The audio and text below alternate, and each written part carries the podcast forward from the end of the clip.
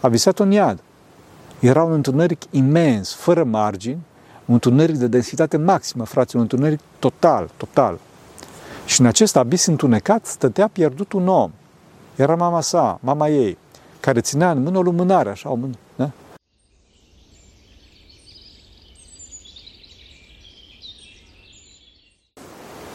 Slavă Tatălui și Fiului Sfântului Duh și acum și purea și în vecii vecilor. Amin.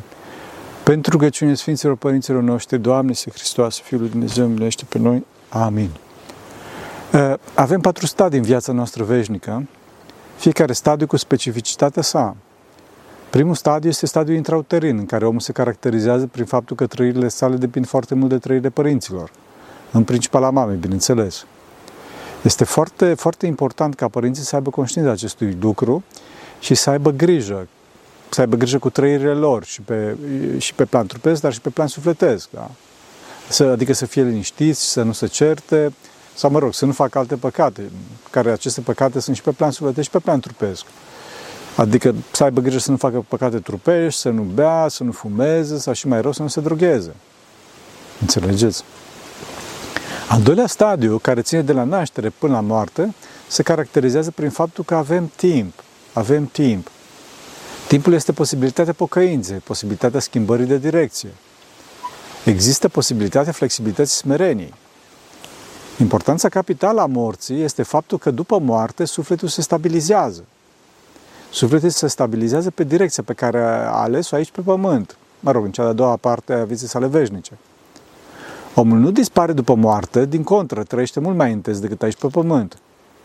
După moarte, să zic așa, mașina nu se oprește, circulă cu o viteză mult mai mare decât aici pe pământ, adică omul trăiește mult mai intens, doar că se înțepenește volanul, adică nu se mai poate pocăi. Sufletul nu se mai poate ajuta pe sine și se bazează pe urmările faptelor sale bune și, pe rugăciunile celor din cea de-a doua parte a vieții. Înțelegeți? Cea de-a treia parte a vieții, în care sufletul există singur, am spus că se caracterizează prin faptul că omul nu mai are timp și deci nu se mai poate ajuta pe sine și este chinuit de păcatele și de faptele rele pe care le-a făcut și nu le-a spovedit, da? Și este desfătat, bucurat de faptele bune, de virtuțile pe care le-a acumulat. Înțelegeți? Adam a căzut din iubirea lui Dumnezeu, s-a despărțit de Dumnezeu prin păcat. Păcatele sunt formă de ură. Dumnezeu, pentru că ne iubește atât de mult, ne-a dat acest mare dar care se numește timp. Ne-a dat posibilitatea întoarcerii, posibilitatea pocăinței. Timpul ne-a fost dat ca să învățăm să iubim, să ne relegăm de Dumnezeu și prin Dumnezeu între noi. Noi astăzi simțim că nu mai avem timp. De ce? Pentru că nu folosim timpul pentru mântuire. Timpul, fraților, este ca și un râu care curge. Dacă noi nu folosim acest râu, este ca și cum nu l-am avea. Deci, pentru că nu folosim timpul pentru mântuire, este ca și cum nu l-am avea. Înțelegeți? Mântuirea este moartea cu o inimă iubitoare. Dacă în clipa morții iubim pe Dumnezeu și pe ceilalți, atunci ne deschidem față de ei așa ca o supernovă și ne unim cu ei. Și asta este raiul, fericirea veșnică. Dacă însă în clipa morții ne iubim mai mult pe noi înșine decât pe ceilalți, dacă îi urâm pe ceilalți, atunci ne închidem în noi înșine ca o gaură neagră, da? Cădem în noi înșine, singuri, în veșnicie, concentrându-ne pe dorințele noastre înțepenite și împinse la maxim, bineînțeles, dorințe care însă nu mai pot fi împlinite niciodată. Din cauza asta trebuie să ne gândim tot timpul la moarte și la veșnicie. Scopul nostru aici pe pământ este maximizarea iubirii din inima noastră și din univers. Așa? Și asta trebuie să o facem până când murim. Și atunci să murim cu o inimă iubitoare, după cum am spus. Scrierile Sfinților Părinți și în principal Sfânta Scriptură sunt manuale de iubire, fraților. Trebuie să știm aici care e diferența dintre iubire și sentimentalism. Și calcul, să zic așa, adică diferența între înțelepciune și deșteptăciune. Deșteptăciunea este lucrarea înaltă a logicii, adică este capacitatea cuiva de a rezolva probleme și posibilitatea de a maximiza nivelul de trai din lumea sensibilă, adică aici pe pământ, lumea sub simțuri. În timp ce înțelepciunea este lucrarea înaltă a minții, adică este capacitatea unei persoane de a rezolva probleme duhovnicești și de a maximiza nivelul de trai în lumea inteligibilă, care este și veșnică, lumea duhovnicească. Asta este înțelepciunea, înțelegeți? Deșteptăciunea nu este mântuitoare, pe când înțelepciunea, da. Acum, mare atenție, fraților, că acrobațiile filozofice și alte raționamente fără iubire nu sunt o dovadă a înțelepciunii, ci a deșteptăciunii. De fapt, Duhul rațional, fără a avea experiența ceea ce vorbim, nu este de la Dumnezeu. Teologia fără experiență este un drum foarte larg către înșelare, către iad. Înțelegeți? Trebuie să fim înțelepți și să ne întrebăm tot timpul. Fapta pe care o fac acum, ce impact are în veșnicie? Mă ajută să am o veșnicie fericită sau nu? De asemenea să ne întrebăm, dacă mor de seară, unde mă duc? Totdeauna să avem veșnicia în minte. Moartea, fraților, este cel mai mare examen pe care o să-l trecem. Examen cu consecințe veșnice, însă nimeni dintre noi nu dorește să gândească la asta. Lucrul este cu atât mai absurd cu cât este singurul lucru sigur din viața noastră. Singurul lucru sigur e moartea și cel mai important și noi nu dorim să ne pregătim pentru el. Și asta chiar dacă nimeni nu ne-a garantat că o să trăim până mâine. Asta arată desigur distorsiunea din noi, arată preferința plăcerii fără scop, fără deschiderea în veșnicie. Fraților, toți simțim că timpul are sens, însă nu ne dăm seama încotro se îndreaptă axa, sau mai bine zis spirala timpului. Pentru că dacă din punct de vedere fizic timpul este o axă, care se poate dilata sau contracta în funcție de viteza cu care se mișcă cineva, din punct de vedere duhovnicesc, timpul este un timp spiral, sau mai bine zis, în formă de elice conică, da, un helix conic, în care istoria se repetă, însă nu exact la același nivel, ci la un nivel mai înalt al experienței noastre ca umanitate, astfel încât să învățăm și ca persoană și ca Adam cel global. Da? Acest helix conic se îndreaptă înspre recapitularea și unirea creației cu Hristos. Chiar dacă anumite entități raționale își folosesc prost libertatea pentru a cădea de pe acest drum, da? Adică a cădea din existență într-o pseudo-existență, adică într-o autoanihilare relativă, atât cât este cu putință unei ființe veșnice. După cum, sunt ființele raționale, că noi toți suntem veșnici. Fraților, timpul ne aduce experiență și aceasta este sensul lui mântuitor sau, distrugător.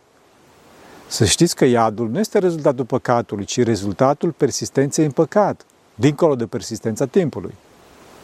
A nu greși este dumnezeiesc, a greși este uman, a persista în greșeală este diabolic și dătător de iad. Din cauza asta, aici pe pământ este esențială flexibilitatea smereniei, dispoziția continuă de pocăință, adică dispoziția continuă de îmbunătățire.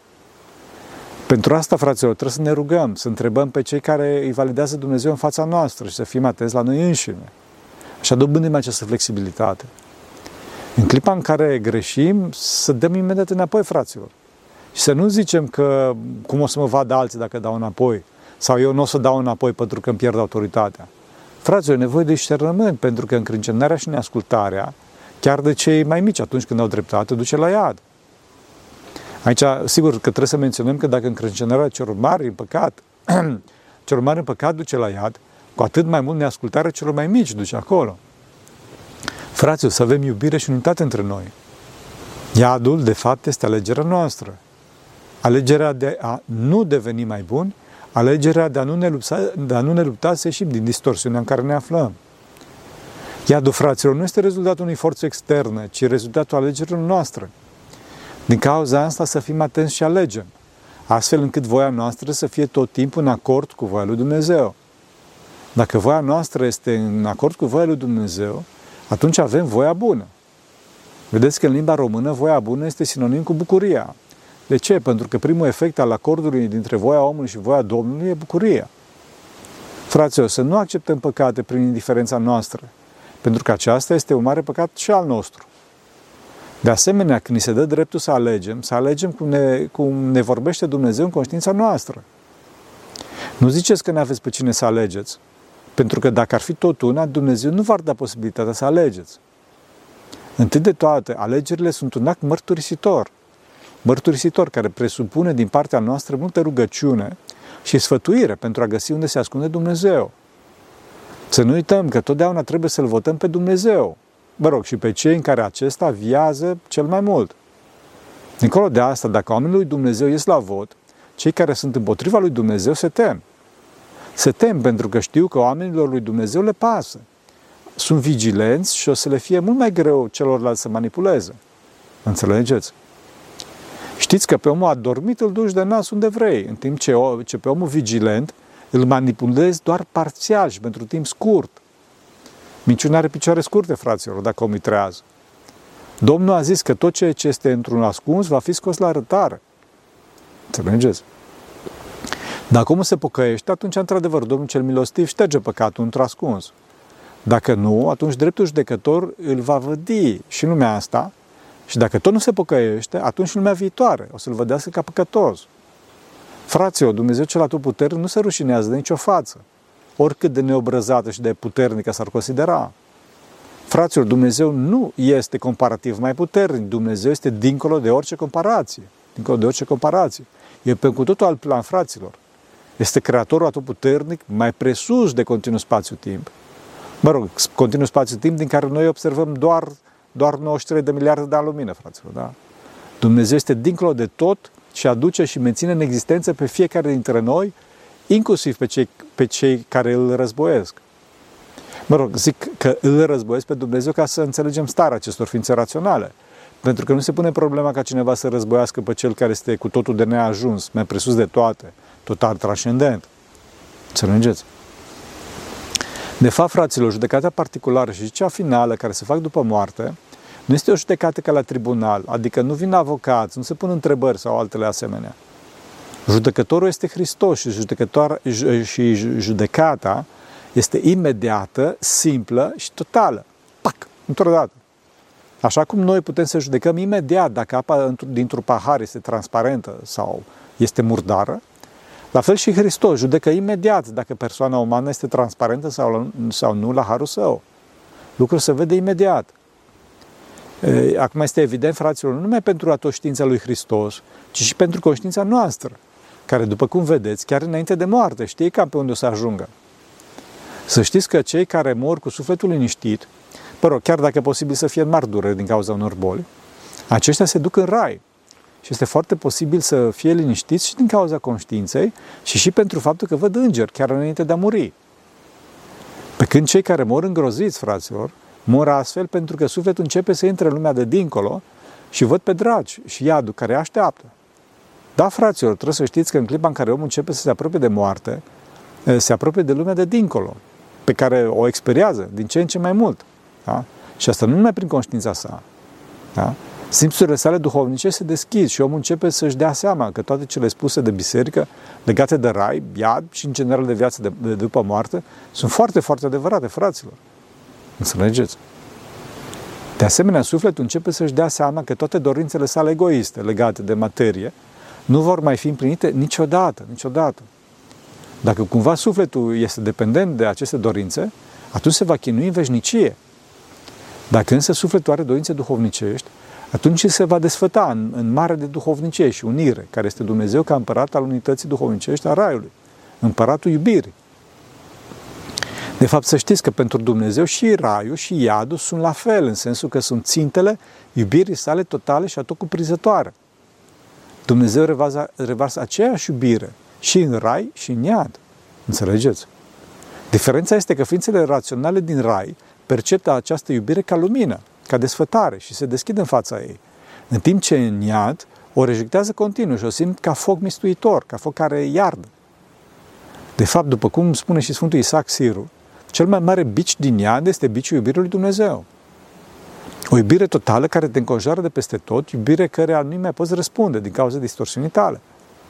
Ai o imensă părere de rău când vezi cui ai greșit și ce ai pierdut. Însă, încrâncenarea din tine nu-ți permite să ieși din sevrajul veșnic. Și, sevrajul mai presus de orice descriere, în chinul singurătății veșnice în care te afli. Înțelegeți? Ferească Dumnezeu! Cel care se află în iad nu se mai poate ajuta singur, însă este ajutat de urmările faptelor sale bune și de faptele bune, adică faptele de iubire pe care alții le fac în numele său. Prin faptele bune vine iubirea în chinul care se află și îl simte ușurare, în seninare. Pentru că iadul este imposibilitatea de a iubi, în clipa în care cineva face o faptă de iubire în numele celui care nu are iubire, Mai ales dacă cel care nu are iubire este plecat dincolo, da? Adică nu mai are posibilitatea să facă fapte prin care să-și agonisească iubire, atunci Dumnezeu Tatăl îi oferă această iubire celui lipsit, dacă cineva dobândește această iubire în numele Lui, adică face fapte de iubire în numele Lui. Înțelegeți? Aceste fapte de iubire care se pot face în numele cel plecat sunt multe, și se grupează în două mari categorii. Fapte de iubire către Dumnezeu, adică ne rugăm pentru cel plecat, fie acasă, fie la biserică, la slujbe, da? Așa? În mod instituțional sau în mod personal, acasă.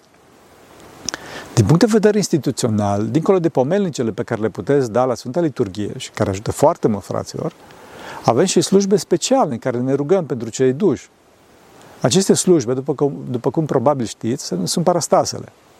Parastasul este o slujbă foarte frumoasă și foarte importantă. Fraților, nu neglijați parastasele, pentru că mâine o să fiți voi pomeniți acolo. Voi pomeniți acolo. Nimeni nu v-a garantat că o să trăiți până mâine. Dacă voi îi neglijați pe înaintașii voștri care s-au dus, atunci și urmașii vă vor neglija pe voi, conform legii duhovnicești. Legat de parastase și de pomenirea morților, este bine să menționăm aici câteva cazuri. Întâi de toate cazul sinucigașilor. Dacă omul s-a sinucis cu bună știință, în deplinătatea facultăților sale mentale, atunci nu poate fi pomenit la biserică pentru că el însuși, cu bună știință, ale să refuze marele dar al timpului, al posibilității pocăinței pe care Dumnezeu i l-a oferit și noi trebuie să respectăm, din păcate, libertatea de alegere. Ne putem ruga pentru el numai la chilie, fraților, numai personal, ca semn al dragostei noastre pentru el. Asta mai ales dacă omul respectiv ne-a ajutat într-un fel sau altul, atât timp cât a fost aici pe pământ, da? Cea de-a doua parte a vieții sale veșnice. Dacă însă sinucigașul nu a fost în deplinătatea facultăților mentale, atunci ca pogorământ se poate pomeni și instituțional, adică în biserică, pentru că omul n-a știut ce face. De asemenea, în cazul ereticilor este valabil un principiu analog, adică ereticii vii sau morți nu pot fi pomeniți instituțional în biserică, pentru că le respectăm libertatea de alegere din dragostea noastră față de ei. Dar știu, e o mare dramă, însă nu putem să le călcăm în picioare libertatea lor. Dacă dorim să-i ajutăm pentru că ne-au făcut un bine, atunci putem să ne rugăm pentru ei în camera noastră, să facem un șirac de Doamne Iisuse, da? Ne rugăm pentru sufletul lor astfel. Înțelegeți? Ca semn al dragostei, cum spuneam, semn al dragostei noastre pentru ei. De asemenea, se poate da o foaie separată cu numele ereticilor la un preot, sau la un monah, astfel încât să-l pomenească părintele în rugăciunea sa personală. Am spus că nu se poate în biserică, ca rugăciune personală, ca semn al iubirii, după cum spuneam. Oricum, milostenia, pomana, da, care se poate face pentru un suflet, asta se poate face pentru orice suflet, ci pentru că expresia a iubirii personale, de la suflet la suflet. Dacă dați milostenie, fraților, adică obiecte, haine, mâncare la cei nevoiași pentru suflet celor plecați, ei primesc multă iubire și sunt ajutați să iasă încet, da? Acum, chiar dacă nu ies din iad, sigur că starea lor se va îmbunătăți semnificativ, dar pot să iasă chiar din iad, fraților, știți. De fapt, orice faptă de jertfă, de iubire, chiar dacă nu este făcută direct în numele celorlalți, ajută pe membrii lui Adam cel global, să știți. Pentru că toți suntem legați prin legături duhovnicești. Da? Și mai ales ajută pe cei care sunt legați cu legături duhovnicești mai intense de persoana care face fapta respectivă, de jertfă, de iubire. Asta se vede în principal în monahism, unde cunoscuții apropiați, în principal membrii familiei, vii și adormiți, află un mare folos dacă persoana care vine la monahism se nevoiește într-o ascultare. Țin minte un caz în care o tânără s-a dus la monahism și pentru că nu avea experiența ascultării, avea gânduri să plece din monahism, să-și ajute, familia și frații, mai ales că mama ei murise. Pentru că și-a ascultat gândurile și se baza pe logica sa, fără ca să asculte pe maica starăță, într-un final a fost biruită de gândurile care o războiau. Și-a făcut bagajele pe ascuns, hotărâtă ca a doua zi să plece în lume. În noaptea aia a visat-o pe mama ei. A visat-o în iad. Era un întuneric imens, fără margini, un întuneric de densitate maximă, fraților, un întuneric total. Și în acest abis întunecat stătea pierdut un om. Era mama ei, care ținea în mână o lumânare, așa, o mână, da? Acea monahia îngrozită și-a întrebat mamă, cum ai ajuns aici? Ce cu lumânarea aia? Mama a răspuns, sunt aici pentru păcatele mele și lumânarea asta ești tu. Dacă pleci, se va stinge. Și măicuța n-a mai plecat. Înțelegeți? Sunt oameni care, prin dedicarea lor lui Dumnezeu, atrag foarte mult har, care influențează în bine pe mulți. Și dintre cei vii și dintre cei morți. Pentru că în clipa în care omul se apropie de Dumnezeu, bariera morții devine difuză și chiar dispare. Dacă omul ajunge la grade mari de sfințenie, bariera morții dispare complet. Țin minte, era o familie din Australia care suna regulat pe Sfântul Porfirie pentru, sfaturi duhovnicești și Sfântul le răspundea cu răbdare și cu harul pe care l-avea. Asta a continuat până când, într-o zi, când la finalul convorbirii le spune Sfântul Porfirie la telefon: auzi copilul meu, de acum încolo să nu mă mai sunați pentru că eu am murit de câteva săptămâni. Și închide. Asta din Australia a căzut falca, vă dați seama. Au dat telefonul înapoi la mănăstirea unde era Sfântul Porfirie ca să afle ce s-a întâmplat. Și într-adevăr le-au confirmat că părintele a murit de mai bine de 40 zile. Au făcut și parastasul, înțelegeți? Da, fraților, ortodoxia se ocupă cu vindecarea morții. Cu învierea, care înseamnă depășirea cu adevărat a morții. Mare atenție însă, această depășire nu este un surogat ca transumanismul, fraților, care încearcă să-l mențină pe om în păcat, la nesfârșit. Desigur că, transumanismul are o latură pozitivă, încearcă să prelungească timpul care ne este dat spre pocăință. Avem mai mult timp să ne pocăim, deci am putea să ajungem mai aproape de Dumnezeu, să ne perfecționăm duhovnicește mai mult prin fapte bune. Capcana este însă faptul că noi facem din transumanism și, din iubirea de sine, facem un idol și atunci îl pierdem pe Hristos.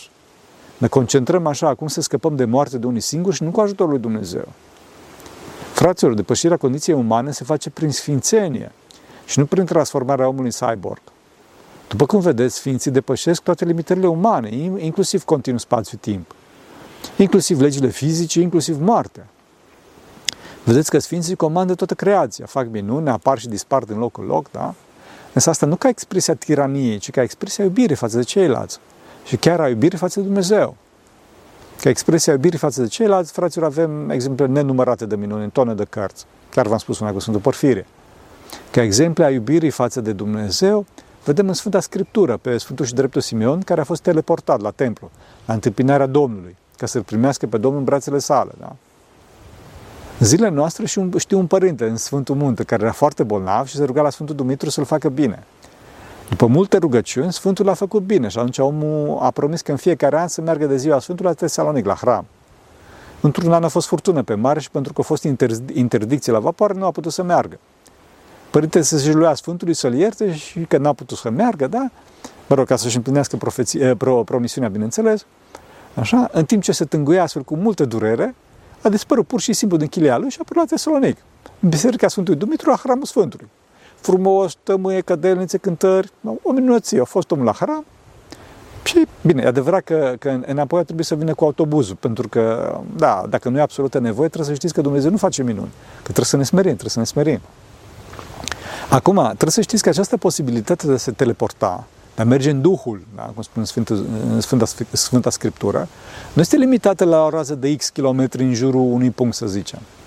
Țin minte că în perioada războiului civil din Grecia, în care toți se videau să vorbească pro și contra, rușilor sau americanilor, de ce că era frică să nu se trezească cu un glonț în plus în cap, da?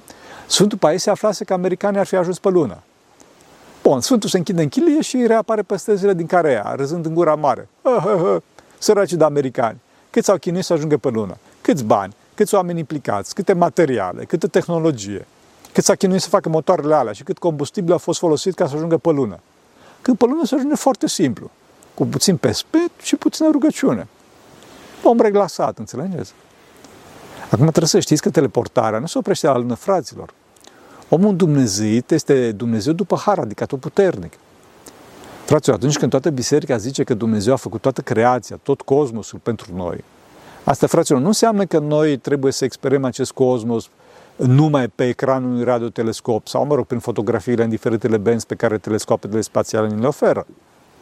Experiența adevărată a nebuloasei Crabului, de exemplu, nu este așa cum o vedem în fotografii și nici măcar așa cum au văzut-o chinezii în 1554, atunci când o exploda supernova. Experiența adevărată a acestei nebuloase, care, mare atenție, se expandează cu 1500 de kilometri pe secundă, este să mergem într-o secundă acolo, fără niciun efort, știi? Pac, am dispărut de aici, am apărut acolo. Și fără să fim afectați, bineînțeles, deloc. nici măcar de foarte intense radiații X, care provin de la pulsarul din centru, da?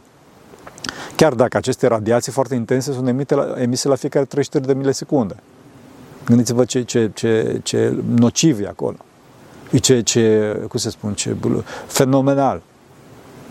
Asta e experiența adevărată, adică să fii acolo și să vezi toate treburile astea fără niciun efort și fără să pățești nimic. Și pentru asta a făcut Dumnezeu cosmosul, fraților, ca să ne bucurăm de el împreună, la fața locului și să-L slăvim pe Dumnezeu. Să vezi cum explodează o supernovă, slavă lui Dumnezeu, da? Lucrul este și mai fenomenal dacă luăm în calcul că ultima parte a vieții noastre veșnice, care, începe de la înviarea din morți, se numește, da? Este partea în care ne vor recăpăta trupul înapoi și să fim acolo cu trupul, să vedem. Da? Însă, bineînțeles, trupul este incoruptibil, cum spuneam, nu pățește nimic și este în deplinătatea facultăților noastre trupești, adică ca la 33 de ani, după cum spun Sfinții Părinți. Înțelegeți? De ce? Că avem nevoie și de trup ca să ne bucurăm la maxim de această experiență fantastică. Din cauza asta, fraților, să avem grijă, să nu facem niciodată fapte de care să ne fie rușine în viitor. Să nu facem fapte de care să ne fie rușine în viitor. Și dacă facem, să ne spovedim și să ne pocăim. Pentru că astfel vom ajunge să iubim pe toți. Altfel ne vom chirci veșnic, total singuri, în gaura neagră a păcatului, în străfundurile materiei. E păcat, fraților, să pierdem fericirea și iubirea veșnică pentru niște lucruri nesemnificative, lucruri legate de egoism și de îngustirea minții noastre. Să ne gândim, fraților, la scala cosmosului, spațiu-timp. Da, ok, problema cu care ne confruntăm acum, oricare ar fi, mi se pare că este cea mai mare problemă din univers. Fraților, nu este așa. Să nu uităm că avem timp ca să cerem ajutorul lui Dumnezeu, care a făcut și întreține în existență continuu spațiu-timp de 93 de miliarde de ani lumină. Și cu toate astea are atâta smerenie Dumnezeu să se ocupe personal, cu iubire personală de fiecare dintre noi personal. Vedeți că Dumnezeu s-a făcut om doar așa, de un metru și ceva înălțime, special pentru noi. Special pentru noi ca să ne salveze, să ne spună că sufletul nostru e mai depres decât tot acest univers de 93 de miliarde de ani lumină, care, unde mai bui că se expandează cu viteza amețitoare în toate direcțiile. Și acum, de ce un suflet este mai depres decât tot acest univers? De ce? Pentru că sufletul uman are capacitatea de iubire mai mare decât tot acest univers. Pentru că e chipul lui Dumnezeu. Fraților, cât mai avem timp să nu irosim iubirea pe lucruri de nimic. Să nu uităm de viața noastră veșnică, de veșnicia noastră. De fapt, asta i-am răspuns unui tânăr care m-a întrebat de ce trebuie să iubim pe ceilalți. I-am spus, trebuie să iubim ca să ne vindecăm noi, ca să avem o veșnicie fericită. Vă urez un timp nou fericit. Așa să ne ajute Bunul Dumnezeu. Vă mulțumesc că v-ați folosit timpul și iubirea ca să stați cu mine până acum. Sper să fi fost spre mântuirea noastră a tuturor. Pentru rugăciunea Sfinților Părinților noștri, Doamne Iisuse Hristos, Fiul Dumnezeu, miluiește pe noi. Amin.